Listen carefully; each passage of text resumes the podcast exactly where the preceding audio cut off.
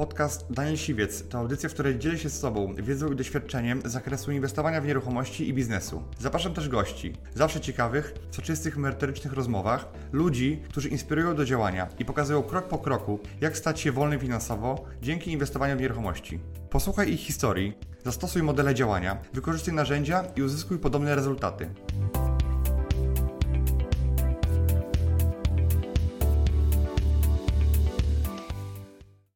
Mamy Ela mm, lokatora, który jest w naszym lokalu i załóżmy przestaje płacić, prze, przestaje płacić.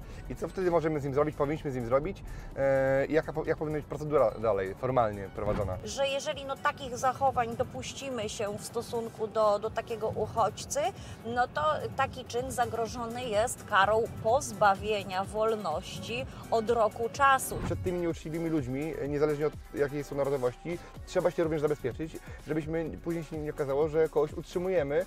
Cześć, witajcie w nowym odcinku Business Insidera, a moim dzisiejszym gościem jest Elżbieta Liberda.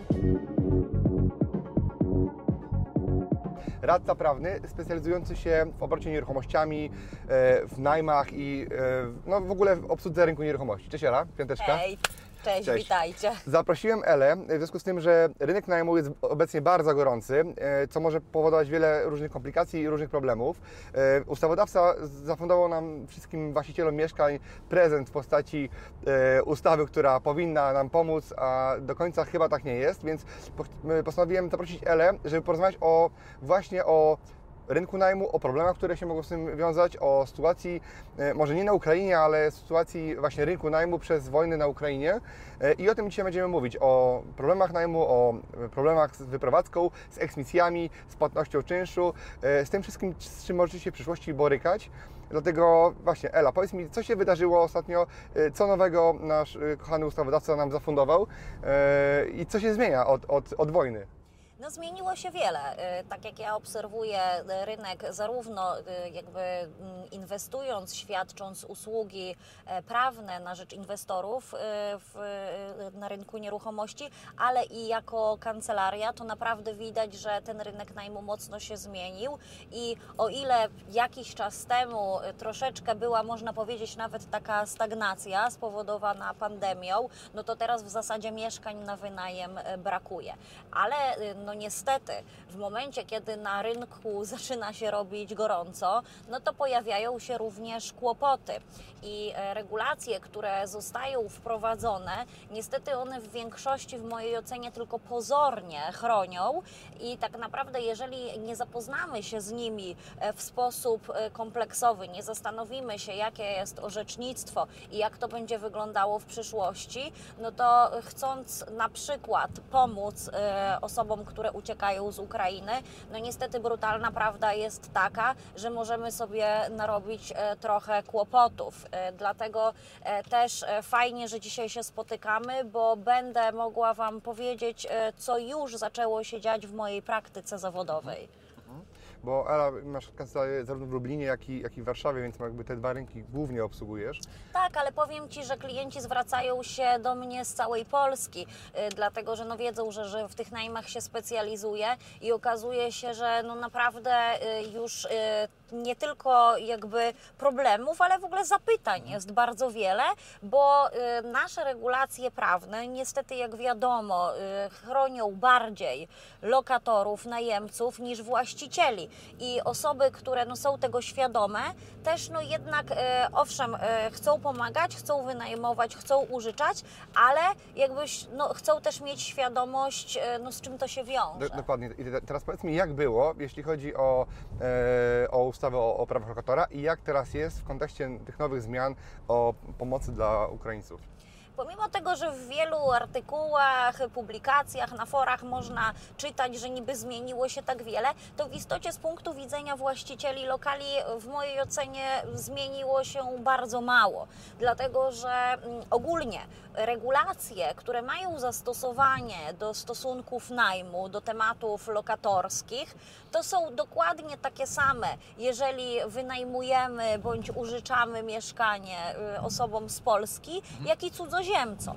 I teraz, e, jeżeli tutaj e, mówimy o tym, e, jakby o kwestii jakby wojny i tematu, który no, ma miejsce w związku z użyczaniem bądź udostępnianiem ogólnie lokali mieszkalnym, Ukraiń, mieszkalnych Ukraińcom, no to rzeczywiście pojawiły się regulacje i one dotyczą najmu, ale przede wszystkim najmu okazjonalnego oraz użyczenia.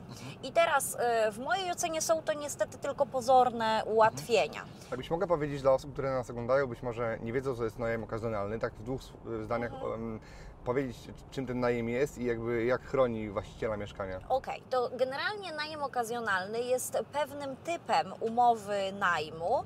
E, Generalnie jest to jakby najem e, taki sam jak każdy inny, z tym, że zawieramy go na czas oznaczony i różnica pomiędzy tradycyjną taką umową najmu, a umową najmu okazjonalnego głównie sprowadza się do możliwości ewentualnej eksmisji e, lokatora, który nie chce się wyprowadzić. I teraz e, ten najem okazjonalny daje to, że mm, poza jakby podpisaniem e, umowy, takiej mm, typowej, tylko tyle, że ona musi być zawarta na czas oznaczony, to taki najemca poddaje się tak zwanemu rygorowi egzekucji. E, musi to złożyć oczywiście w formie aktu notarialnego, ale też to nie oznacza, że cała umowa musi być napisana w formie aktu notarialnego, tylko to oświadczenie. I jakby jeżeli mówimy o takim tradycyjnym najmie okazjonalnym dla ludzi z Polski albo ogólnie jakby nie dotyczącym e, uchodźców, no to jeszcze oprócz tego wymagane jest to, żeby taki najemca wskazał inny lokal, do którego będzie się mógł przeprowadzić, gdyby ta eksmisja miała być wykonana. No i ten właściciel tego lokalu również musi oświadczyć, że takiego najemcę y, do takiego lokum przyjmie. Natomiast w przypadku uchodźców zmienia się to, że nie będą oni musieli właśnie wskazywać tego adresu, no bo umówmy się, byłaby to swoista fikcja. Y, No i jednocześnie też Tak, jest ten właściciel fikcją, prawda? no, troszeczkę tak, a jednocześnie ten właściciel drugiego tego lokalu też nie będzie musiał składać żadnych oświadczeń. I jakby to jest tylko taka różnica. Natomiast e, w kwestii jakby ewentualnego egzekwowania roszczeń z tytułu najmu e, okazjonalnego, no to będzie wyglądało to bardzo podobnie. No, Okej, okej, ale jeżeli ten najemca, yy, zwany uchodźcą, prawda, nie, nie wskaże tego lokalu, to jak będzie wyglądało w takim razie, gdyby doszło do eksmisji? Gdyby doszło do eksmisji, to też podobnie jak ma to miejsce w stosunku do innych osób, trzeba będzie jakby nadać klauzulę wykonalności temu aktowi notarialnemu. Tutaj też od razu chciałabym zaznaczyć, że pomimo tego, że przepisy mówią, że powinna taka klauzula zostać nadana w terminie trzech dni, no to y, tutaj y, Życie też no. należy mieć świadomość, że praktyka jest niestety nieco inna. Sądy są w ogóle zawalone sprawami I ile to i mniej więcej około miesiąca y, takie, takie, tak, taki proces nadania klauzuli wykonalności będzie trwał, także to też musimy mieć świadomość tego, no bo też no, oceniając ewentualną rentowność i tak dalej, to to jest jednak czas. I teraz tak, jeżeli już to będzie, no to wtedy oczywiście sprawa jest kierowana do komornika i jakby postępowanie egzekucyjne toczy się w trybie artykułu 1046 kodeksu postępowania cywilnego i to też nie jest absolutnie tak, jak wielu osobom się wydaje, że przyjdzie pan komornik i po prostu zapakuje takiego nierzetelnego lokatora i go wyprowadzi. Absolutnie nie. E, Proces jakby przeprowadzania y, takiego opróżnienia lokalu jest no, wielokrotnie długotrwały. Komornik najpierw musi rozpoznać sytuację dłużnika, musi zobaczyć, kto w tym lokalu zamieszkuje i tak dalej. I jednocześnie również pouczyć taką osobę, gdyby się okazało, że jest to osoba na przykład z kręgu osób, którym mógłby przysługiwać najem lokalu socjalnego, że może złożyć też stosowne powództwo do sądu o ustalenie istnienia takiego prawa dla niej. Także to nie jest tak e, od razu, że, że można kogoś eksmitować. Natomiast rzeczywiście ten najem okazjonalny finalnie on, no jeżeli y, jakby no wszystko zostanie przeprowadzone, no to teoretycznie taka osoba może trafić nawet do schroniska bądź noclegowni. No, niemniej Na przypadku, kiedy byłaby kla- klauzura wykonalności, prawda, i był akt notarialny Mhm. i, i ten najem okazjonalny. No ale mamy dzisiaj taką sytuację, że jesteśmy jeszcze w pandemii póki co. Tak, I- i, i, dokładnie, dobrze, że o tym wspomniałeś, bo to są przepisy, które dotyczą sytuacji normalnych w czasach. W norm, normalnych czasów, sytuacji typowej.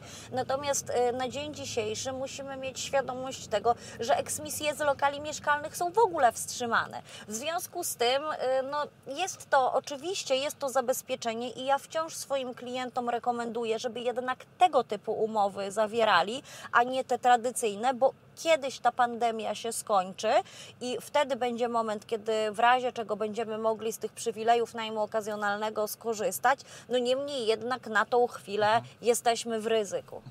Ale e, czy wydaje Ci się, że jakby mm, nie ma jakiejś fali, przez to, że nie można nikogo eksmitować, bo jest ta pandemia, nie ma, nie ma takiej fali jakichś y, nagle niepłacących lokatorów, jakby rynek najmu tego nie wykorzystuje, czyli nie zrobiło się nagle mnóstwo nieuczciwych ludzi, którzy na tym żerują. No, na pewno są, są przypadki, prawda? Ale to nie jest chyba tak, że... Nie, to nie jest absolutnie, znaczy szczerze mówiąc, ja na pewno nie zauważyłam tego, żeby tych spraw było więcej. E, a jednak e, no, tymi spra- sprawami zajmuję się już e, kilka dobrych lat i absolutnie nie można powiedzieć tak, że to jest moment, kiedy, nie wiem, za, załóżmy jest więcej problemów z osobami z Ukrainy. Absolutnie nie, wrę- wręcz przeciwnie. Te, wielokrotnie takie osoby chcą zapłacić nawet za rok z góry, bo właściciele mieszkań po prostu boją się im wynajmować i e, nie można tutaj też absolutnie jakby generalizować, że dla kogoś lepiej wynająć, e, dla kogoś nie po prostu. Jasne. Tak samo trzeba wszystkich lokatorów e, Tak. weryfikować. Biznes Rider. Ale jest y, taki przepis, który, wszedł tutaj e, w przypadku uchodźców, prawda, e, że jest dosyć niebezpieczny dla właściciela mieszkania i może rodzić no, głębokie konsekwencje takie karne. I jakbyś mogła o tym powiedzieć, bo, bo tutaj jakby uchodźca jest traktowany nieco inaczej. No ni- niejako troszeczkę bardziej uprzywilejowany, ale też nie do końca, dlatego że rzeczywiście wprowadzi, wprowadzono autopoprawkę do tej ustawy o pomocy dla, obywa- dla e, uchodźców, no niemniej jednak e, jakby jest to e, troszeczkę powtórzenie jakby regulacji z kodeksu karnego przestępstwa z artykułu 191 kodeksu karnego, które już jest. I generalnie, y, tak żeby tutaj nie wdawać się już w te prawnicze szczegóły, tylko y, żeby tak w najprostszy Tak. sposób opowiedzieć o co chodzi, to zdarzało się niestety tak, że właściciele mieszkań, którzy nie mogli sobie poradzić z takim niepłacącym lokatorem, demolującym, no i niestety, no, w świetle naszego prawa niekoniecznie byli chronieni i musieli taką osobę na przykład utrzymywać y, i nie mogli jej usunąć, to posuwali się do takich no, mało konwencjonalnych metod. E, jakby, e, no, Jakich na przykład? no, no zdarzało się tak, o czym możemy też poczytać i w mediach i jakby miałam do czynienia z takimi sprawami, że no na przykład gdzieś tam wpuszczano komuś gryzonie do mieszkania, albo wymieniano zamki, albo robiono remonty, które wcale nie były konieczne. No i Odcinano media, tak? Odcinano media, tak.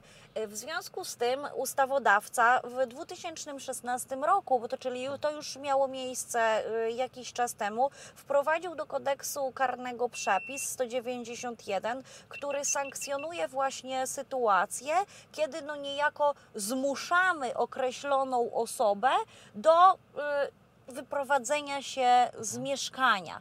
I e, za tego typu czyny można e, trafić do więzienia.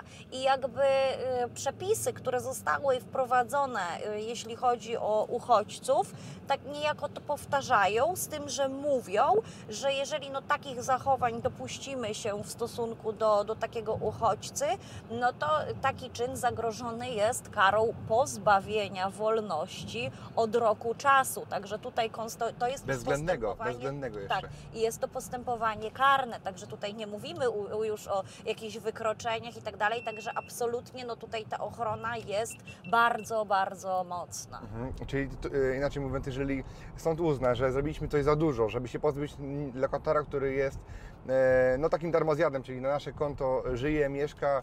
To e, wystarczy, że taka osoba złoży zawiadomienie na policję i sprawa będzie już e, Automatu. z automatu się toczyła. Także e, zobaczcie też, jakie to jest proste, bo o ile jeśli mówimy o sytuacjach naruszenia posiadania, naruszenia, e, prawda, e, naruszeń, e, które chcemy usankcjonować e, w świetle prawa cywilnego, no to musimy złożyć pozew, czyli Tak, ktoś tak. musi go napisać, Dokładnie. opłacić, przygotować. A tutaj wystarczy tak na dobrą sprawę telefon, zawiadomienie y, i wszystko toczy się z urzędu, także e, tutaj no, jest ryzyko istotne. Dokładnie, no myślę, że, że powodem tego było to, żeby po prostu e, ci Ukraińcy, którzy do nas przyjadą, żeby nie byli nacinani, żeby nie byli oszukiwani.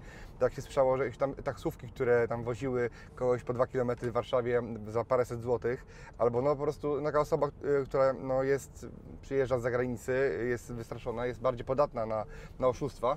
Tak, że- oczywiście, ale, ale na rynku najmu, wiesz, to też miało miejsce. Do mnie też dzwonili pośrednicy w obrocie nieruchomościami, dzwonili też i Ukraińcy, gdzie mówili, że na przykład z racji tego, że no, brakowało już mieszkań, e, to nagle okazywało się, że e, ogłoszenie było załóżmy za e, 2000 zł. Kiedy oni się już decydowali, to na- nagle mieli zapłacić 2,5 czy 3 tysiące. Albo no, gdzieś tam właściciele też wymagali od nich jakichś dużo większych zabezpieczeń, dużo większych kaucji. I teraz pytanie, czy to jest możliwe? Tak, oczywiście, no tutaj karty rozdaje właściciel. Znaczy, to, to jest jakby zasady rynkowe, prawda? Co innego, e, Tak. jeżeli ktoś zmienia zasady w trakcie gry, a co innego, jeżeli ktoś mówi, ok, na takich, takich warunkach e, ja to wynajmuję. No i właśnie te- teraz e, rynek najmu dzisiaj jest bardzo gorący, czyli brakuje mieszkań i tych mieszkań jeszcze będzie brakowało, bo e, no dzisiaj mamy taką sytuację, że ci Ukraińcy przyjechali czasowo, można powiedzieć, do Polski, natomiast e, prawdopodobnie e, tu zostaną i ci, którzy walczyli o, o tą Ukrainę i, i po tej wojnie prawdopodobnie przyjadą tutaj, bo, bo tam nie będzie większości do, do czego wracać. I te, ci ludzie się jeszcze bardziej zwiozą i jeszcze będą tutaj mieszkali i się będą asymilowali, więc ten rynek najmu jeszcze będzie bardziej potrzebował większej ilości mieszkań. I jest wiele osób, które dzisiaj ma mieszkania, ale na przykład z różnych powodów nie wynajmują, bo boją się. I w takim razie, co byś radziła e, takiemu właścicielowi najmu, żeby się zabezpieczył? Mm, i teraz, e, żebyśmy też nie wyszli na osoby, które są e, jakieś nie- nie- nieprzyjaźnie nastawione do Ukraińców, bo ja sam mam kilkadziesiąt mieszkań, wynajmie, wynajmuję i też wynajmuję Ukraińcom, natomiast e, też żebyśmy, wiecie, jako właściciele mieszkań, chcąc komuś pomóc, nie, nie wpakowali się sami w problemy, bo tyle samo to jest nieuczciwych Polaków, to tyle samo jest nieuczciwych Ukraińców i proporcja jest podobna, więc przed tymi nieuczciwymi ludźmi, e, niezależnie od jakiej są narodowości, trzeba się również zabezpieczyć, żebyśmy później się nie okazało, że kogoś utrzymujemy, no chyba, że ktoś chce kogoś utrzymywać, to niech nie robi żadnej umowy i wtedy robi po, tak. po swojemu. Natomiast jeżeli ktoś chce e, dbać o swój majątek, o swoją własność i jednocześnie na, na zasadach uczciwych z kimś pracować, to co powinien zrobić według Ciebie? Znaczy tak, y, to jest dokładnie tak, jak powiedziałeś. Generalnie y, rynek najmu no, rozhulał się bardzo i będzie, y, będzie tych transakcji dużo więcej. I zawsze, za każdym razem, kiedy decydujemy się na oddanie swojego mieszkania, czy to w najem, czy w użyczenie, powinniśmy zachować czu- czujność ze względu na to, że w Polsce obowiązują przepisy ustawy o ochronie praw lokatorów, które są bardzo, ale to bardzo restrykcyjne. I jeżeli właściciel mieszkania nie zadba o swoje prawa i uwaga, w umowie zawsze w dobrze zredagowanej umowie, no to jeżeli trafi na osobę nieuczciwą, to problemy ma gwarantowane, bo w Polsce nie ma czegoś takiego jak eksmisje na bruk i nawet jeżeli taka osoba nie płaci, demoluje i nie zechce się wyprowadzić i nie mamy dobrze skonstruowanej umowy, no to brutalnie rzecz ujmując, takiej osoby po prostu przez wiele lat nie da się usunąć. I teraz co zrobić? Czyli tak, przede wszystkim nie sugerować się tym, co jest napisane w internecie. To, są, to jest y, przykład y, klasyczny, gdzie najczęściej zwracają się do mnie y, klienci z kłopotami. Ja mówię, a skąd panu się to wzięło? No z internetu.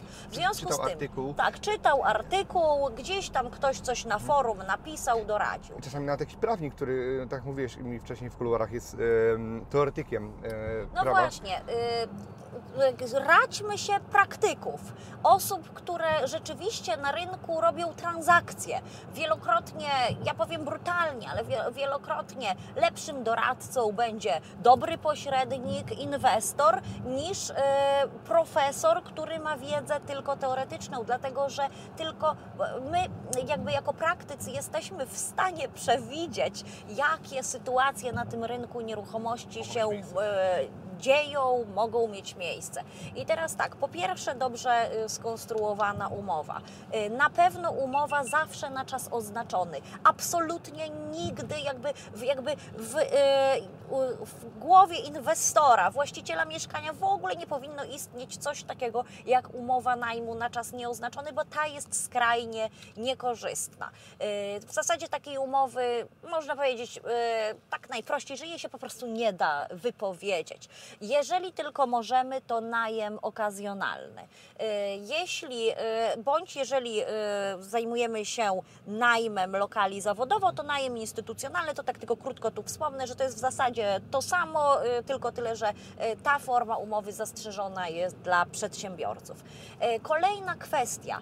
Nigdy, ale to nigdy nie dopuszczamy do tego, żeby taki najemca, taki lokator, gdzieś tam on y, został w takiej trochę próżni, w takim stosunku zupełnie nieuregulowanym, czyli w, jak to się mówi w terminologii takiej naszej branżowej na gębę, tak? Tego nie robimy. I teraz co tu może zmylić i, i co piszą też właśnie na tych dziwnych forach, że lepiej jest użyczyć niż wynająć. Dlaczego? Dlatego, że właśnie w tej ustawie, która weszła, widnieje zapis, że w stosunku do umów użyczenia nie mają zastosowania przepisy ustawy o ochronie praw y, lokatorów. No dobrze, wszystko się zgadza, nie mają zastosowania, ale to też nie, nie, nie powoduje tego, że w przypadku, kiedy użyczymy i na przykład dana osoba nie będzie się chciała wyprowadzić, to że tylko zawiadomimy komornika, czy nie wiem, policję i ktoś takie osoby wyprowadzi. godzinę będę, tak? Tak, absolutnie nie.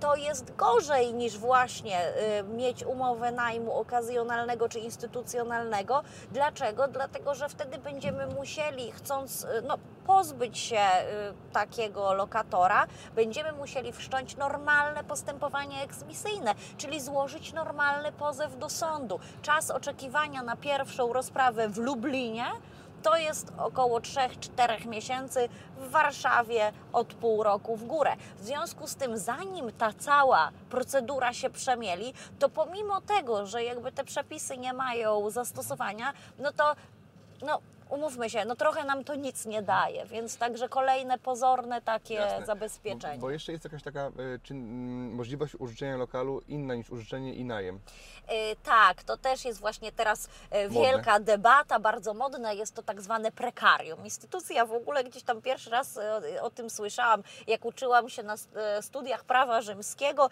i w ogóle później o tym zapomniałam. Natomiast teraz no, szukając właśnie pomysłów na to, jak, jak powinno być to uregulowane, no to jest prekarium, to jest nic innego jak takie czasowe po prostu udostępnienie komuś lokalu na kilka dni y, i jakby i wtedy oczywiście no, nie mają zastosowania też przepisy ustawy o ochronie praw lokatorów i generalnie to jest taka po prostu czasowa gościna. I wszystko okej, i to tak jest. No niemniej jednak, co w sytuacji, kiedy ten nasz gość i tak nie zechce wyjść z lokalu? No to, no to co, usuniemy go siłą, więc jakby w mojej ocenie no to już jest takie właśnie troszeczkę y, doktoryzowanie się nad tym, y, jakie Teoretycznie tam... będzie się dało, tak, ale praktycznie się jak da, się nie ale wyprowadzi, to... Ja jestem pra prawnikiem, praktykiem. Ja obsługuję inwestorów przez 15 lat i chodzę na te sprawy eksmisyjne e, też już e, kilkanaście lat i po prostu to nie działa. To jest brutalne. To nie działa. Biznes Rider. Okej, i jakby jak tego słuchamy wszystkiego, to się wydaje, że ci właściciele mieszkania mają naprawdę przesrane i nie opłaca się w ogóle robić tego biznesu. No ja natomiast uważam inaczej, bo sam mam kilkadziesiąt mieszkań i wynajmuję je z powodzeniem. I zanim jeszcze była e, ta no, wielka ewakuacja i kryzys na rynku najmu, to e, miałem praktycznie 100% obłożenie. E, też wynajmuję kilku e, uchodźcom z Ukrainy i nie mam z tym problemu. Natomiast trzeba zwrócić uwagę, że tutaj, żeby być bezpiecznym, trzeba pewne rzeczy prewencyjnie zrobić. I ja na przykład sugerowałbym, żeby po pierwsze zrobić wywiad. Tak samo jak się robi wywiad, jak ja oddaję komuś mój majątek warty kilkaset tysięcy złotych, czyli dane mieszkanie, to pytam się, no, kim ktoś jest, gdzie pracuje. Niech pokaże umowę o pracę, żebym ja miał pewność, że on dzisiaj ma pieniądze i jutro też je będzie miał. Tak? Więc jakby jak ja mu daję mm, dużo wartą rzecz, to tak samo oczekuję od niego kaucji, o- oczekuję od niego, y, no już nie mówię o dobrej umowie, bo to już jest w ogóle podstawa, ale ja go weryfikuję, czyli sprawdzam kim on jest, gdzie on wcześniej mm, wynajmował, czy ma referencje. No tutaj z osobami z Ukrainy o referencje będzie ciężko. Natomiast no to my jako właściciele mamy prawo wyboru tej osoby. E, Nikt nam nie powie, że dyskryminujemy kogoś.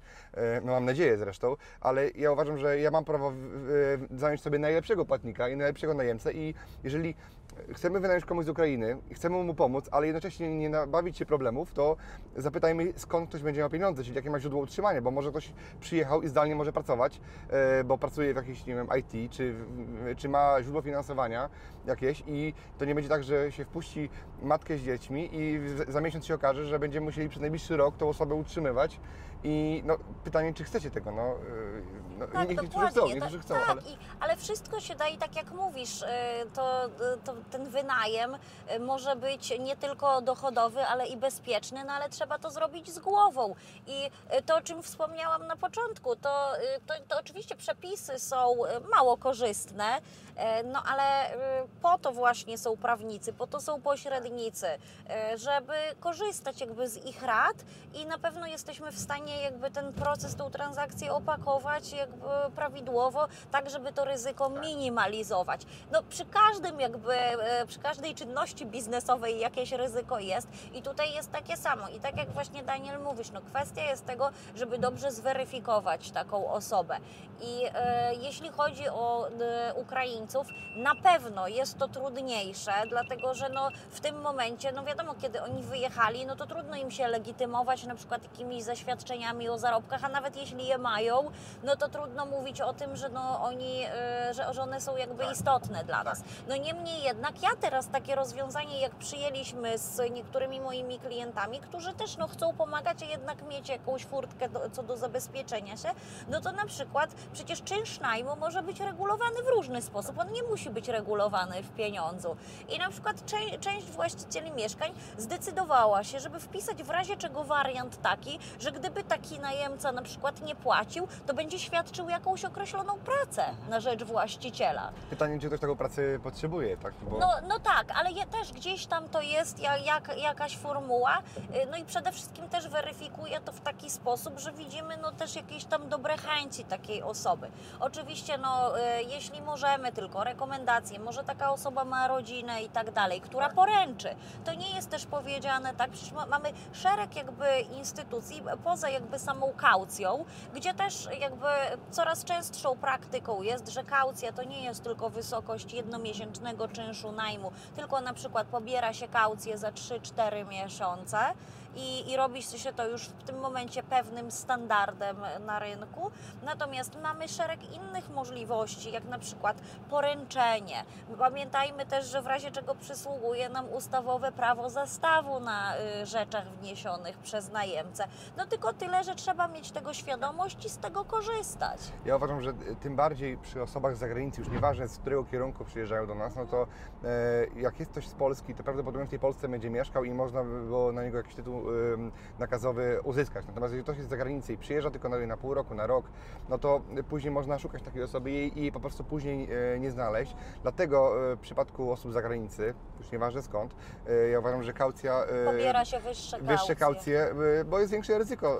ryzyko i też właśnie ewentualnie gdyby coś się zadziało, to nie jest tak też, że my nie możemy tego zwindykować. No niemniej jednak nawet same koszty jakby odzyskania tych pieniędzy będą dużo wyższe, no bo na przykład będziemy musieli sądzić się gdzieś indziej, jeśli nie, nie ułożymy sobie tego w umowie, prawda, według jakiego prawa i... We, Umówmy się, że jeżeli ktoś e, na przykład to już nie, niech wynajmie nam od nas z Białorusi mieszkanie i nie zapłaci dwóch czynszów, to umówmy się, że koszty postępowania i cała przekroczą logistyka. jakby... e, Tak, cały zachód i, i Tak. to jest już nie do wyegzekwowania tak naprawdę, więc lepiej e, mieć dwa tygodnie dłużej pustostan e, i wynająć sobie mieszkanie komuś, kto to jesteśmy pewni, że ma na przykład, albo ma, ma pracodawcę, który poręczy na przykład, tak? Czyli ktoś pracuje, mówi, e, ja ostatnio rozmawiałem z kolegą, który, e, który przeprowadzał całą firmę IT z rodzinami całymi i mieli inwestora, który to sponsorował wszystko, więc on te mieszkania wynajmował, e, on za to poręczał i e, wynająć e, takiej ukraińskiej rodzinie to jest naprawdę żadne ryzyko i, i to jest pewny płatnik przez najbliższe dwa lata. Dokładnie i to może być świetny interes dla obu stron. Tak, tak. Business Rider. Okej, ale mamy Ela mm, lokatora, który jest w naszym lokalu i załóżmy przestaje płacić, prze, przestaje płacić. I co wtedy możemy z nim zrobić, powinniśmy z nim zrobić? E, jaka, jak powinna być procedura dalej, formalnie prowadzona? No jak nie płaci, to jest już kłopot, dlatego że po pierwsze, żeby w ogóle mówić o tym, e, żeby zaistniała przesłanka do wypowiedzenia takiej umowy, no to on musi nie płacić przez określony czas i to musi nie płacić przynajmniej przez 3 miesiące. Następnie właściciel musi wysłać e, tak jakby wezwanie do zapłaty i udzielić jeszcze dodatkowo jednomiesięcznego terminu na uregulowanie tych zaległości. Także zobaczcie, jak to jest długo. I dopiero wówczas jakby można taką umowę wypowiedzieć. Natomiast jeżeli nie płaci, to też nie jest tak, że nie możemy podać go do sądu o zapłatę. Kwestia wypowiedzenia, a zapłata to są dwie różne rzeczy, żeby właśnie nie, nie czekać. I teraz, jeżeli byśmy na przykład mieli e, osobę, no, z której brutalnie rzecz ujmując jest, jest z czego ściągać, no i mamy na przykład zrobiony najem okazjonalny i mamy poddanie się rygorowi egzekucji takiej osoby nie tylko co do wyprowadzenia się, ale co do zapłaty, to wtedy szybciutko tylko idziemy do sądu po nadanie klauzuli wykonalności i od razu możemy windykować. Także to jest kolejne najemcę, za. tak. Tak, ale, ale oczywiście no, to dotyczy jakby sytuacji, kiedy to jest z czego ściągnąć. Natomiast te najtrudniejsze sytuacje to takie, kiedy najemca przestaje płacić, e, no i okazuje się, że jest nieściągalny. Mało tego, nie ma jakby na siebie żadnej innej nieruchomości, żadnego mieszkania, domu, do którego w razie czego będzie go można eksmitować. No i bywa, że rzeczywiście wtedy właściciele lokali pozostają bezradni. No i co można zrobić?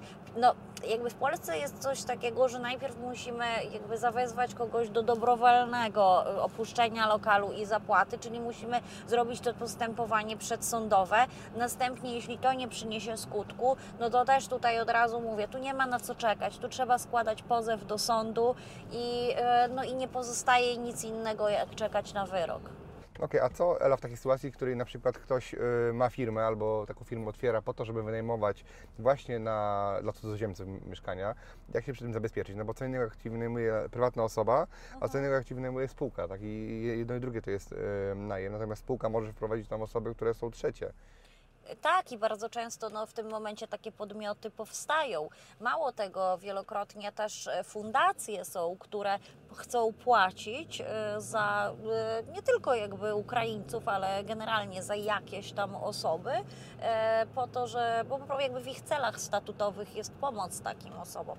I tutaj oczywiście, tutaj są i za, i przeciw. I teraz może być to bardzo korzystne z punktu widzenia właściciela, dlatego że jeżeli jest to spółka, którą zweryfikujemy, jest to podmiot, który Ma dochody, e, ma ma- dochody, ma- jest wypłacalny, ma jakąś historię i tak dalej. Oczywiście e, możemy tutaj też wymagać większych zabezpieczeń, no to jak najbardziej jakby wtedy należy na tą spółkę, na tą firmę przerzucić wszelkie koszty, które będą wynikały z ewentualnego obowiązku jakby wszczynania postępowań czy opróżniania lokali. E, Także to jest jak najbardziej ok. Niemniej jednak trzeba też uważać na to, no bo może zdarzyć się tak, że powstaną no, takie spółki celowe i to będzie tylko pozorne Z minimalnym kapitałem, zabezpieczenie. e, tak, tak, minimalny kapitał i, I po to tylko, żeby wynajmować mieszkanie. jak to się mówi, ktoś położy spółkę, a, a lokatorzy i tak zostaną. No i, i tak naprawdę to jest jeszcze gorzej, bo wtedy wielokrotnie jest tak, że posiadamy dane tylko tej spółki, tego podmiotu, a w ogóle nawet nie wiemy, kto tam jest naszym, naszym najemcą. E, Także warto też te wszystkie okoliczności rozpoznać i jeżeli mamy taką sytuację, no to tutaj rzeczywiście już do takiej umowy, do takiej transakcji trzeba podejść naprawdę poważnie. I tak samo kaucja, ta sama, ta sama sytuacja. Dokładnie. E, Ja myślę, że, że ogólnie spółka, już na pewno fundacja, jest bardziej, e, czy spółka, czy biznes jest bardziej wiarygodny pod warunkiem, że sprawdzimy tą, tą firmę, czyli możemy w KRS-ie zobaczyć sobie sprawozdania finansowe, zobaczyć, że to nie jest nowa spółka, e, że nie ma tak naprawdę jakiejś e, historii. No bo jeżeli ma historię, to to jest dużo bardziej wiarygodniej niż nawet osoba prywatna, która, bo spółka się, duża firma się, e, jest mniejsza szansa, że się zawinie niż prywatna osoba. No dokładnie. To jest też no, na przykład tak, jak wynajmują firmy po to, żeby później udostępniać to na kwatery pracownicze, czyli biorą takie obiekty pod tak zwany podnajem. I, I bardzo często to jest z punktu widzenia właściciela bardzo korzystne, dlatego że no, on ma to z głowy, całe to zarządzanie tym i tak dalej, a znowuż no, osoba, która e, jest najemcą, zarabia na marży. No tylko tyle, że no tutaj, tak jak mówisz, no trzeba rzeczywiście ten podmiot y, poprawnie zweryfikować. Dokładnie, dokładnie. I też wiecie, żebyście y, nas źle nie zrozumieli, my nie jesteśmy osobami, które gdzieś tam y, piętnują osoby z zagranicy. Jesteśmy za równouprawnieniem i każdy jest tutaj równy, każdy ma takie same prawa. My chcieliśmy Wam tylko pokazać, jak zabezpieczyć siebie przed nieuczciwymi osobami, które mogą być później dla Was problematyczne. I to może być tak samo Polak, tak samo może być Ukrainiec, czy, czy, czy nawet osoba z, z, Niemiec, z Zachodu. Więc żebyście dobrze kontekst zrozumieli, e, my naprawdę pomagamy. Ja oddałem trzy swoje mieszkania w tym pierwszym y, czy drugim tygodniu wojny do najmu dla właśnie osób z Ukrainy. E, Dzisiaj już praktycznie nie mam żadnych mieszkań i jest na tyle y, jakby duży kryzys, że już dzisiaj y, co- codziennie dostaję jakieś wiadomości od znajomych, często bardzo majętnych osób, które mają problem z wynajęciem czegokolwiek, bo mają, sami mają problemy na przykład, e, bo potrzebują mieszkania i dzisiaj to jest niesłychanie trudne. Natomiast uwaga, jest najem taki jeszcze w podziemiach, to, to znaczy, że tego nie ma na Todomie, nie ma na liście, nie ma na portalach i są osoby, które mają prywatne mieszkania. Jeżeli na przykład ktoś kogoś zna i jest z polecenia, to często takie mieszkanie można wydybać z podziemi i e, tak się często też udaje, więc jakby pamiętajcie, szukajcie też na grupach takich mieszkań, na, na różnych forach, e, bo tam są mieszkania, których nie ma na rynku, bo właściciele e, jest im obojętne, czy ono jest wynajmowane, czy nie wynajmowane i Dokładnie. jak mają kogoś zaufanego, można takie mieszkanie e, wykopać z podziemi. Także dziękuję Ci Ela, bo było bardzo dużo mięsistych wiadomości. Dzięki za Dzięki. informację i piąteczka. Cześć. Dziękuję Ci, że wysłuchałeś do końca. Jeśli ten podcast był dla Ciebie interesujący, zapraszam do słuchania kolejnych odcinków. A jeśli chcesz jako pierwszy otrzymywać powiadomienia o nowych odcinkach, subskrybuj mój podcast.